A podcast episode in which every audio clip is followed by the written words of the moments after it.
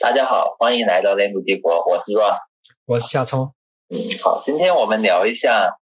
今年一部很重要的一部纪录片，叫《杀马特我爱你》，它是由李一凡李一凡导演进行制作的，然后去年已经在广东时代美术馆进行过放映，但是今年他多次举办了线上的放映，包括在 YouTube 上有那种免费的。所以说，现在也已经有比较多的资源在流传了，我们也是通过下载然后观看的。然后这部片子的话，很有意思的一点是它的主演，说主演可能不恰当，说他的副导演以及他的一个比较重要的采访人是罗福星，也就是杀马特这个亚文化的教父。首先的话，我们可能先聊一下。就是大家对杀马特这种这个群体，或者说这种亚文化的一些看法吧。就是夏夏聪，你以前是怎样看待杀马特的？就是在接触这部影片之前，我这么说，我以前印象中第一次见到，应该就是读小学六年级或者初一、初二，有时在街边街上会遇到那种，就是发型特别奇特，就跟那电视上看的那个，当时没什么感觉，就觉得他们可能有点奇奇装异服的感觉，就是。可能也会有感觉那种这些人有点潮流，但是我是做不出来这种事情。我就觉得我这些人还是很厉害的，有一有勇气做成这样，我妈的家里面也能接受。后面就是可能，你你有没有看过那个鬼畜？有个歌《杀马特杀马特洗剪吹洗剪吹》，你看过没有？那首歌我可能没印象，可能看过，但是不不没什么印象。嗯，他是就是把韩国的一个男团唱歌的 MV 改成了杀马特的。我就根据那个第一次真真正意识到杀马特这个名词，然后也知道这个文化现象，但是我说实话没有什么特别的看法，就是我以前可能就一直觉得就是就是一种类似于那种打工文化青年，他们追求时髦嘛，然后形成了自己独特的一种审美，但是我当时是没有办法，我是这个人是没法接受这种审美，反正我也没有特别多的看法，也不存在什么，可能是偏负面吧，就是我个人是觉得这样，呃。我是接受不了，但是我也不会，也没有说什么就一定要去纠正他们，就一定要去那个，就是可能就就是你看看就行了，看看热闹，就那种看热闹的心态吧，也没有过多的看法。你怎么看？哦，所以说你是比较早的，就是意识到他是在打工群体中出现的亚文化吗？呃，这个也没有，我最开始意识到是那种，你是看的那种。可能在家长看来，就那种很早就没有读书了。应该第一印象应该是那种，就是没有读书，但是年龄也不会太大，可能就十六七岁、十七、十七八岁。他比你大不了多少，因为你在读初中嘛。但是他也不会特别老，也不会说什么老人。反正就是印象中就是那种，就像在我们那边说的，就是那种很早就不读书的，外出打工的，或者那或者或者没有打工就在社会上混的那种人。哦，是这样，就是我。最初接触杀马特的时候，是我可能先是在网络上接触到的，就是这样一个群体。我之前是比较少，就是在现实生活中遇见的。可能这是也是一种，因为一直以来就是，可能这也是一种隔离的状态吧。因为我其实还是比较早的就脱离了，就是呃农村的那一个生活环境。然后的话，最初我是在网上看见就是对杀马特这个群体的表述，也是通过他们很夸张的样貌。就当时网上对杀马特的那种叙述是讲的是杀马特就是谐音是 smart 的谐音，也就是聪明的那个谐音。然后它的来源可能起源是源于日本的视觉系文化。也是很夸张的那种头型造型啊什么的，但是这种东西就是从日本漂洋过海之后，然后被中国的比较落后的这些经济发展状况的原因，导致了它从一个 smart 变成了一个杀马特，也就是所谓的变土的这样的一个转转换的一个过程。然后我比较，当时我以为是。我一直以为，一直有一种那样的一种描述，就是城里的城里人玩的是非主流，但是农村的就玩的是杀马特。我起初一直是给我这样的印象的，可能就是一直到我接触到这部片子之前，我可能都没有将它和打工群体连接的到一起。可能因为你从小时候那个应该不在农村嘛，因为我记得我们小我读小学是在镇上嘛，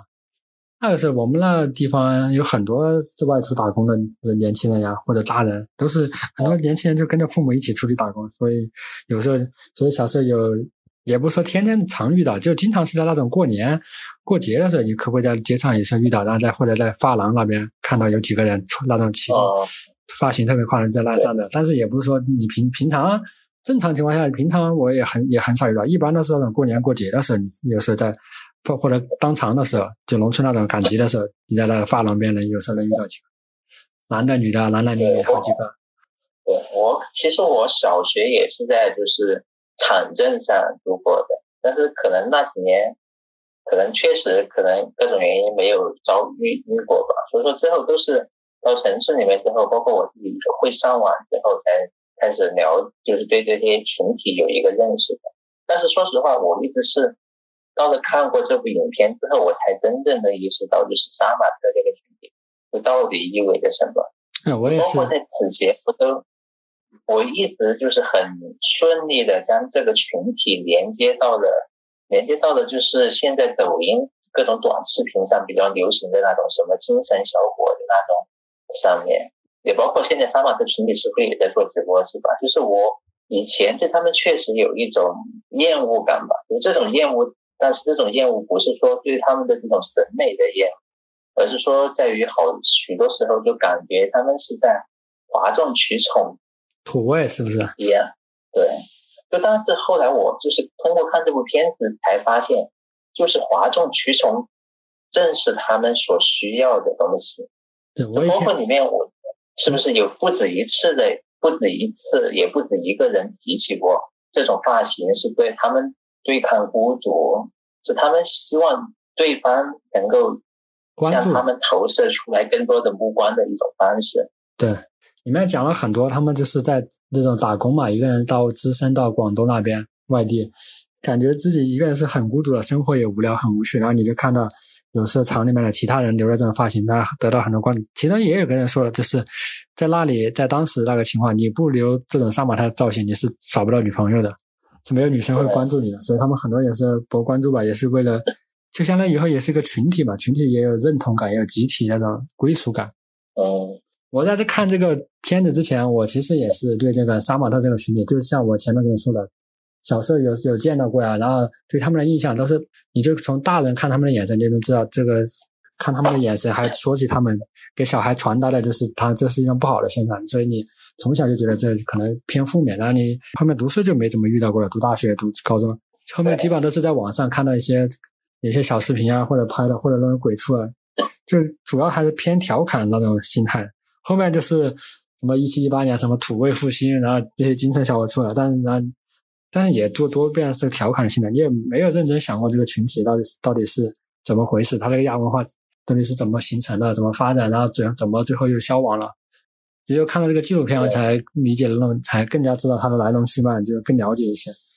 而且你看了这个纪录片之后，你才会发现，其实。我以前一直一直觉得这杀马特啊和非主流，还有那些什么障碍家族、精神小都是一回事，就是那种土味。但后面你看，就会你会发现，其实他们不是的。杀马特是杀马特，那个障碍是障碍，他们其实很多家族、很多名堂的。然后精神小伙主要就是旺仔那种，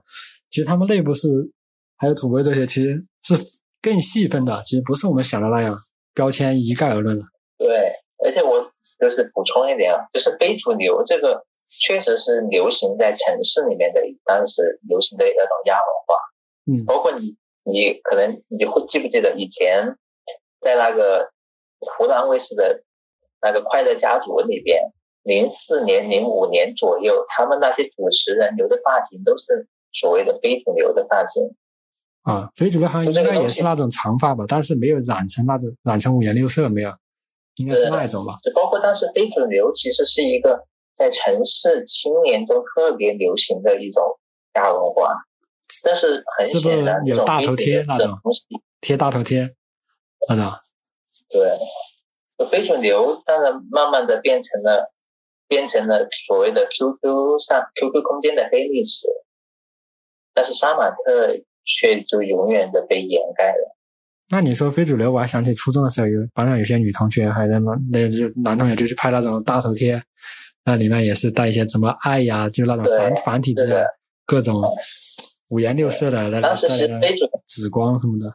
对非主流在城市青年中当时算是主流的，就包括到现在就是所谓的就是空空 Q Q Q 音乐 QQ 音乐的三巨头，什么徐良、许嵩什么的，他们的音乐不都是以前被统称为非主流音乐的吗？初中的时候很流行啊，对，就是我们能能够看出，就是杀马特文化它确实阶层性的带有很强的。然后，要不你聊一下《杀马特我爱你》，其中你最感兴趣或者说最让你印象最深的一个部分吧？给我印象比较深的就是最后他们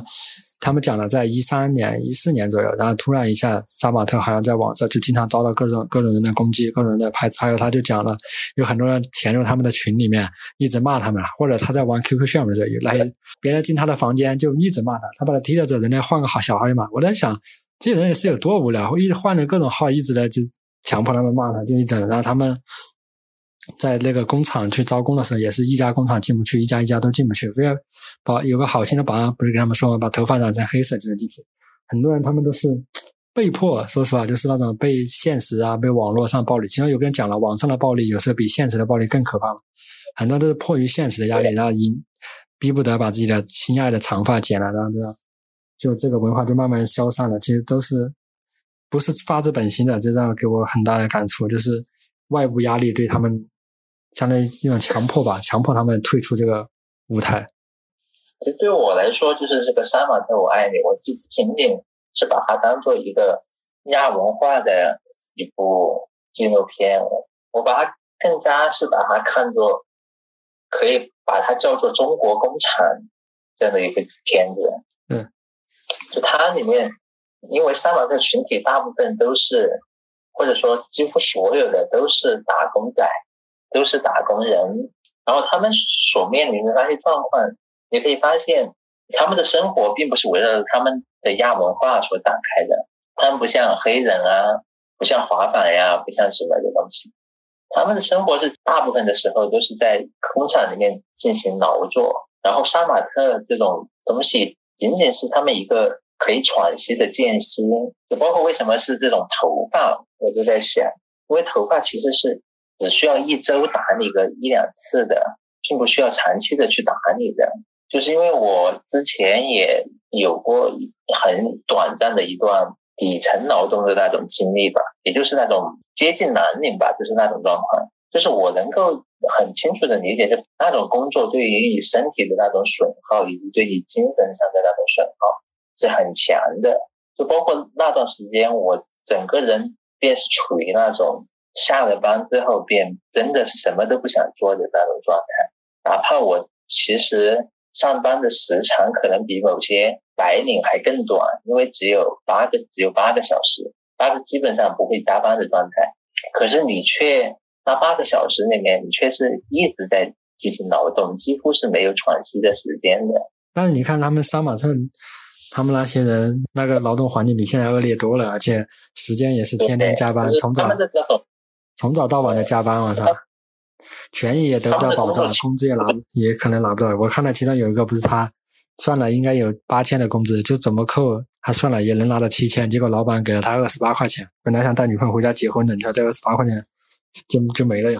对，所以说我说对于这个杀马特这个群体的话，就不仅仅是用一种亚文化的猎奇的观点去看待他们。我们都发现，虽然说杀马特。今天可能通过这个纪录片证明了，可能会有更多的群体会对他们更多的包容、更多的理解。但是实际上，他们的工作环境发生了改变吗？可能会比零几年的时候好一点嘛？就是可能在主流上还是没有太多话语权，还是被打压的。就包括他们，他们这个群体，可能我这几年都是通过微博上的什么土味。挖掘机之类的这样的猎奇性质的账号，才慢慢的重新又开始接触到这个群体的。就主流对他们的绞杀，就似乎从来没有停止过。而且上次这个纪录片出来之后，不是他的导演在一期上也讲了，也进行了演讲嘛。然后我看了演讲，后面再看微博上看到，现在有有句话叫什么“爹味”，好多来爹味好像在指导人家人生，说什么就是应该封杀杀马特，就给他们天天这种喂着屎一样的东西，我们就是要给他看好的东西嘛。你就感觉这个人真的是那句话，充满爹味，就感觉他谁他他是所有人的爹啊，人家怎么过他要管，他决定什么是好的，什么是坏的。是，就说我其实我之前本来有很多话想说的，但是我发现到口的时候又说不出来，因为我发现就是这种社会底层工人的这种生存状态，就似乎是一个无解的难题。劳动法至今都没有被被得到严格贯彻。对，感觉像是当年你说农村杀马特，城市非主流，现在是农农村出去打工就在那血汗工厂，城市里面就九九六啊，感觉无解。现在这今年这么流行的打工人九九六那个内卷。对，所以说这也是这也是为什么抖音、快手能够重新流行起来的东西一样。就抖音、快手，我此前从来没有想过他们为什么能够。流行。如果说他们可能按照某一种社会分层的方法来讲，如果他们仅仅是在三四线甚至二线城市流行的话，其实都很能理解，是吧？他现在是所有的人都集聚到了抖音上面。我靠，连小孩都在刷，你就是看到那小孩天天刷抖音。对，就抖音视频，难道放在今天？不往往是跟所谓的土味重新联联系在一起了，对吗？就包括前几年，大家是不是都在追求一种精致的生活？就包括以前知乎有一个特别流行的话题，就是如何精致的做什么什么事情，这是一个知乎长盛不衰的一个话题，上面衍生了无数的问题和无数的答案。但是到了今天，就是说大家好像似乎就真正的放弃了精致的。就哪怕这种精致，在过去可能意味着炫富，意味着对富人生活的一种模仿，但是很显然，大家似乎在今天已经放弃了这种向上的一种动力了，是吧？嗯，有一点打工人，很多自嘲吧。对啊，都是打工人。就说到了现在的时候，我们其实和杀马特这样一个从前被鄙夷的一个群体，我们并没有区什么区别了，是吧？现在。就是我们面对的是同样的困境了，现在，对，我们都面对着越来越繁重的工作，也面对着越来越单调的生活，然后我们也逐渐开始通过拍抖音、拍土味视频这种方式来吸引更多的注意力。而且，就像那个纪录片里说的，现在人。跟当时他们那个社社会困境也是一样的，就是在纪录片里那个罗福星当时不也说了嘛？像他们这种出来的打工的少年，是要求来到深圳啊，来到那个东莞啊那些地方来打工，就看到城市那些高楼大厦。他说他走在路上都不会抬头去看那些高楼，因为觉得这和自己毫无关系，没关系。因为你想着你房啊、车啊那些东西和自己有什么关系呢？城市终究是留不住的。现在年轻人也一样这个困境，面对这高房价，你就会想在大城市拼搏，大大城市九九六，想着房啊、车啊这些。不一样的，有一种没有归属感，一样的有一种漂泊在城市的感觉。就所以你现在这两年经常能看到那种社会新闻上看到什么在地铁里面突然一下崩溃了，加班了好久，在公出租车上崩溃了，就那种很多普通人崩溃的瞬间，真的是因为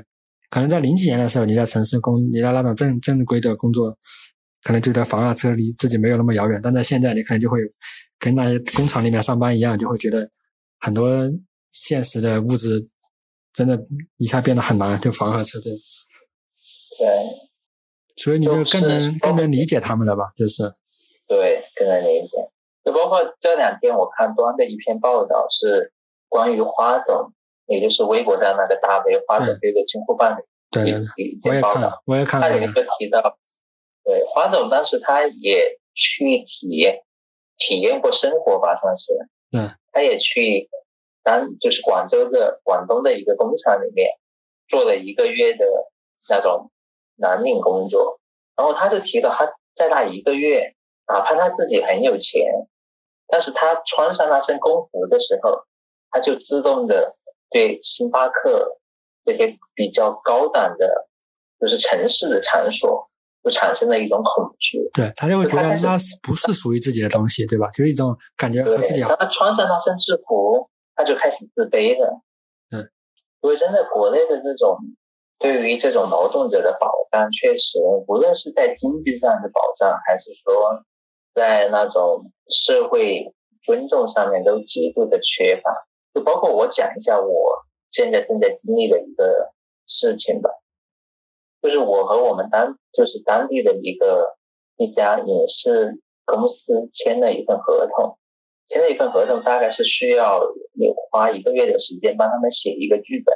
然后这两天他们就不断的调整那个时间，就两连续两天时间，就把我的那个工作时间，从就是截稿时间、完稿时间吧，从三十天改到了二十五天。然后又改到了十五天，就对我来说，这时间很紧张的，我就给他发了一句，发了一句，那如果要提前交稿，那就加钱呗。我觉得这是一个很合理的诉求，是吧？对。然后他们听到了这句话之后，他们的老板就是非常的生气，你知道吗？就这种生气，他我都很能理解，他这种生气不是在，不是说钱的问题，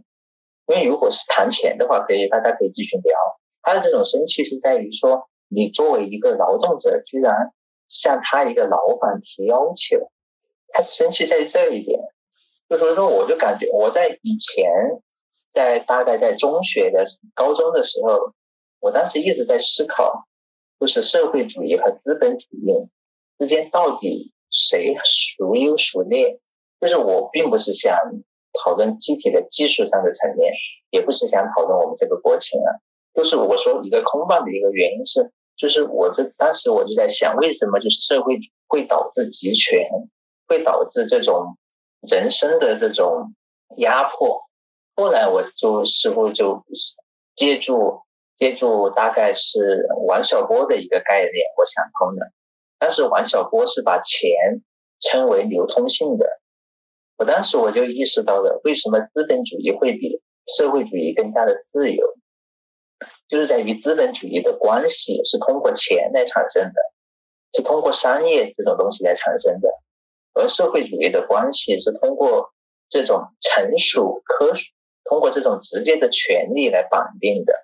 资本主义通过商业的话，它就赋予了一定的流动性。如果说我和我的老板关系很差，那么我作为一个劳动者，我其实是如果我其实是有权利辞职的，是吧？因为我失去的只是金钱，但是如果在一个社会主义的一种体系下，你是没办法摆脱你的那个社会秩序的，你没办法摆脱你的社会身份，你就失去了那种流动性。这种流动性的话，就所以说就跟自由就产生了很强的关联。但是我后来现在又发现，就现在这种情况，就伴随着经济的状况的变差，当然也不仅仅在在于经济状况变差吧。就是伴随着，就是因为我们劳缺乏劳动法，所以说让每一个老板、每一个资方都成为了潜在的这种暴君。对我们当然是可以辞职的，但是当所有的老板都这样的时候，我们的辞职还有什么意义呢？我们无无非是扔下的镣铐，换上了枷锁而已。当整个社会劳动法没有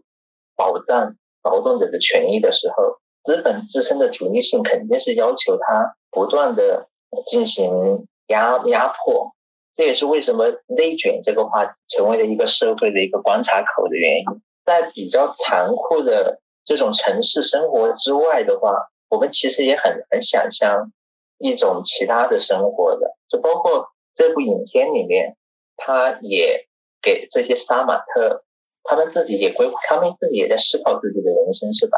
很多人是有些人是他们留在了城市里面。他们想学一门新的技术，比如说理发这样的技术，但也有一些人，他们是回到了农村。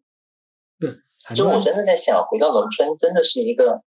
合适的选择吗？恰当的选择吗？但是你就你看了这个纪录片，你会发现里面很多人后面都说的是说出了那句那个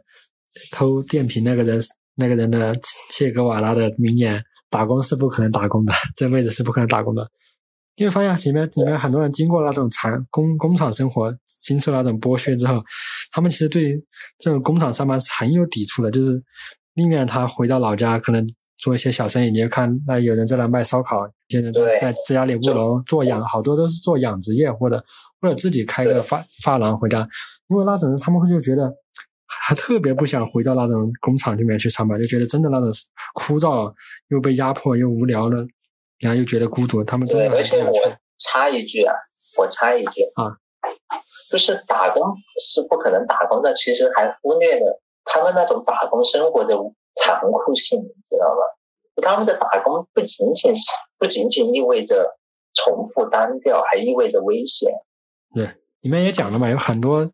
有毒有害的呀，工作环境也不好，老板也老板也对他们很苛刻，然后可能出了工伤、出了事故，老板可能也逼着也不赔钱什么的，也不会垫医药费，就各种其实生工作环境是很特别恶劣的，工作权权益也得不到保障嘛，所以他们其实是很不想去打工的。当时有时候其实也是为了生存，就像后面杀马特消亡的时候，我就看到其中有一个女的杀马特嘛，她就回忆当年她和她堂姐的时候，就因为顶着杀马特的头发没有工厂要她，但是他们就舍不得剪，最后她堂姐不是去捡人家那个砍掉的地上的甘蔗嘛，抢甘蔗吃，最后实在没办法，饿得不行了，只有去把头发染黑弄黑，然后进了前面那个那个厂，她就说进厂之后吃了那顿饭，工厂里面那顿饭是他这辈子吃过。当时吃的最好吃的一顿饭。嗯，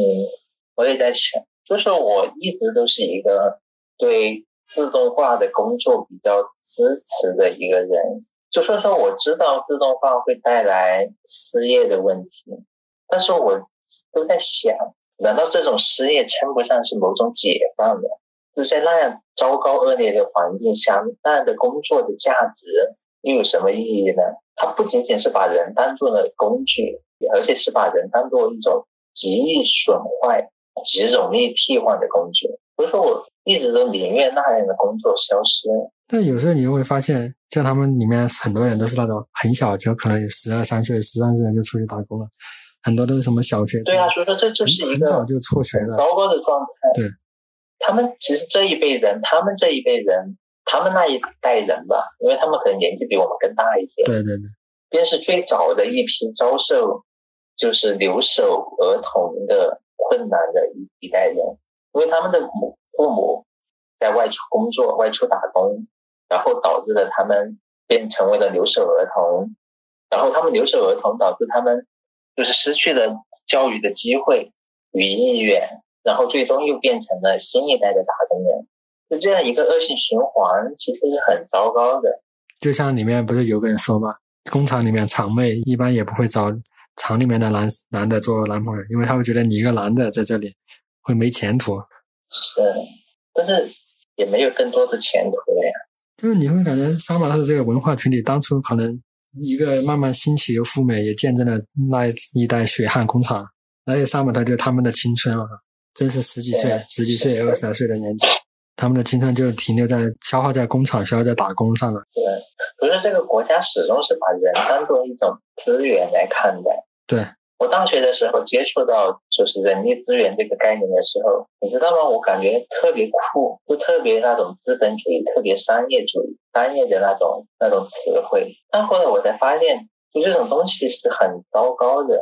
虽然说所有的教科书里面都会告诉你，人力资源的意义不仅仅在于以低成本去运运行。而是要将人的价值发挥到最大化，但是实际上的时候，大部分的时候，这种最大化也就意味着最大程度的剥削。那么你们现在就是看这些人，他们在这种抖音上的这种方式，你觉得这对他们来说是一种补偿吗？我觉得这不算吧。我看到里面也讲了嘛，有些人开始做抖音，当时他也讲，他就觉得穿着很好的衣服，干净会在地上打滚呀滚呀，可能，啊或者他在那做些搞笑装疯卖傻逗大家笑。他虽然他觉得这样也能挣点钱，而且也能逗大家笑，也是有意义的。其实我觉得这样其实是没有多大意义的。可能他那个挣钱这点意义我是认同的，他可以得到一些经济上的补助嘛。那他说逗大家开心，其实我觉得这种开心是没有意义的。他就这样装疯卖傻，让让那些观众笑，我觉得这这对改变那些大大大众受众对他们的观感是没有是没有任何帮助的，可能还会强化他们那种神丑啊，或者那种觉得。看稀奇、看热闹，这样出来的调侃的心态，我也觉得很讽刺的，就是我们现在都逐渐的认同了动物保护的理念，把动物放在铁笼子里面来观赏是不道德的。但是我们现在开始把人放在铁笼子里面进行观赏而把这个又称作是商业创新。而且我不知道你有没有注意到一点，就是他们的很多直播的打赏是来源于他们杀马特这个内部群体的，也就是。大多数的杀马特普通人可能是在供养着少部分的杀马特大 V，就是如果从直播的角度来讲的话，所以说我就感觉是一个，就是某一种很悲哀的一件事情吧。因为你也知道，大部分的直播平台会有比较很高的抽这种抽成的，对，大部分都是百分之五十。对，所以说他们现在又变又变为了就是资本，然后利用杀马特群体的这种东西去又压榨他们的消费能力了。你也知道，就是他们多次提到过，就是在 PK 中不希望自己家族的人落后，是吧？对，我觉得平台也会通过引导 PK，然后进一步压榨他们的消费能力。我觉得，这个实在就很糟糕。所以说我当时看见他们那种家族的概念的时候，你知道吗？我都有一点点心酸的那种感觉。我并不是为他们感到温馨，你知道吗？因为这种东西在当下已经不能够再为他们提供那种温暖了。他们已经被这个社会绞杀的丢盔弃甲、四散而逃的。而如今他们以家族之名重新在网络聚聚集的时候。等待着他们的只是平台的进一步的压榨。还是我前面说的，我印象最深的就是他们被迫剪去他们的长发，把头发染回黑色的。这是我最心酸的，也是他们就讲了，不是当时一三一四年的时候，嗯，他们为了为了进场，必须要把这些杀马特的造型给改了。其中有人讲，他们当时在路上，以前大家都可能投来目光，但也不会说什么，就可能。后面就会有人来骂他们，或者在网上加他们群，各种骂他们，或者甚至我还听到其中有一个采访说，他们这五六个爱好，五六个都是杀马特家族的嘛，去吃饭，旁边两桌莫名其妙的人，其他人就会一起来打他们，或者他们有时候走在路上落单了，就会被人来打。我就在想，为什么这个社会会有这么其他人会有这么大的恶意？人家留个发型，留个什么招谁惹谁了，人家又没惹你，为啥井水不犯河水？你怎么就有这么大的恶意？骂人家就算了，还要？去打人家，我靠！真的，我没想到，这一切都是这种规训的一部分吧。不过我也能很能理解那种屈辱感，你知道吗？就是以前高中时候需要你穿戴校服才能够进入学校，我就感受到很很不舒服的一点，就是这个学校它需要把你打，把你规训起来，然后他们才才会满意。你也知道，你其实穿不穿校服。对你整个学生的这种学习并没有任何的影响，是吧？嗯，反正这种身体上的规训，就其实是通往精神努力的第一步吧。包括所有的，这也是为什么所有的监狱会统一的制服的原因，并非是为了管理，而是为了让你将这个身份强加于你，抹掉你自身的个性。然后我们要不聊一聊，就是你对这个罗福星的感受吧？也就是他在片中，他是以副导演以及裁判受访者的身份出现的。就我感觉，他其实是对那个群体理解理解比较深的一个人吧。他也看了很多，而且当时那个导导演要想去拍这个杀马特这个群体，他也是第一时间，他第一个就找到罗福星，他很多也是罗福星帮他联系的吧，帮他找到了，就可以说明罗福星其实他不是说杀马特教父嘛，他就对这个群体是。很了解，也很有自己的感情，而且他本人也是杀马特嘛？就以他的一句话来作为这期播客的结尾吧。嗯，就是说，审美的自由是一切自由的起点。好像我的头发像。